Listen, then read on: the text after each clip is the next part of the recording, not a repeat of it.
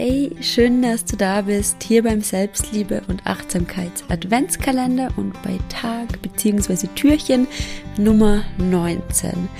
Die heutige Folge wird jetzt quasi wie eine Serie mit den nächsten Türchen und Tagen, die noch kommen, also hör dir die unbedingt alle an. Und hier wird es auch so sein, dass du dann doch ab und zu einen Zettel und einen Stift brauchst und ein paar Minuten mehr Zeit. Und die heutige Folge könnte auch ein bisschen emotional, aber auch sehr heilsam und wunderschön für dich werden. Es geht darum, deinem jüngeren Ich einen Brief zu schreiben.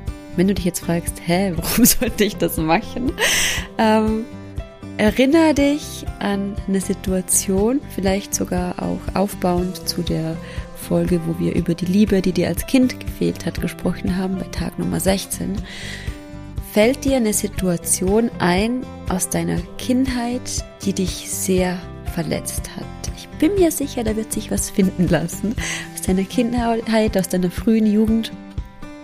Hol dir die Situation her, nimm dir einen Zettel, nimm dir einen Stift und schreib deinem jüngeren Ich einen Brief und sag deinem jüngeren Ich all das, was es damals hätte hören sollen was es damals gebraucht hätte.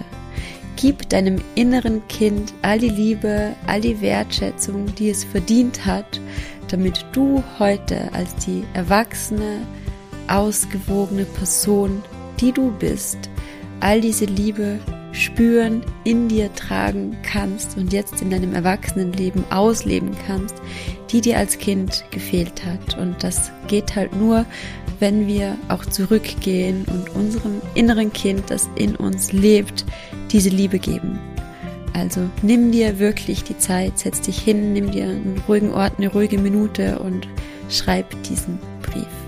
Ich wünsche dir ganz viel Freude bei dieser Übung und ganz viele schöne Erkenntnisse auch. Falls du es noch nicht gemacht hast, trag dich von Herzen gerne in meinen kostenlosen Newsletter ein. Der richtet dich einmal wöchentlich positiv aus, stärkt dein Mindset, Selbstliebe ins Postfach. Teil diesen Adventskalender unbedingt mit allen Menschen, die du gern hast. Und falls du es noch nicht gemacht hast, lass mir unbedingt eine Rezension da, wenn dir dieser Podcast gefällt. Ich freue mich, wenn wir uns morgen wieder hier hören. Bis dann, deine Melina.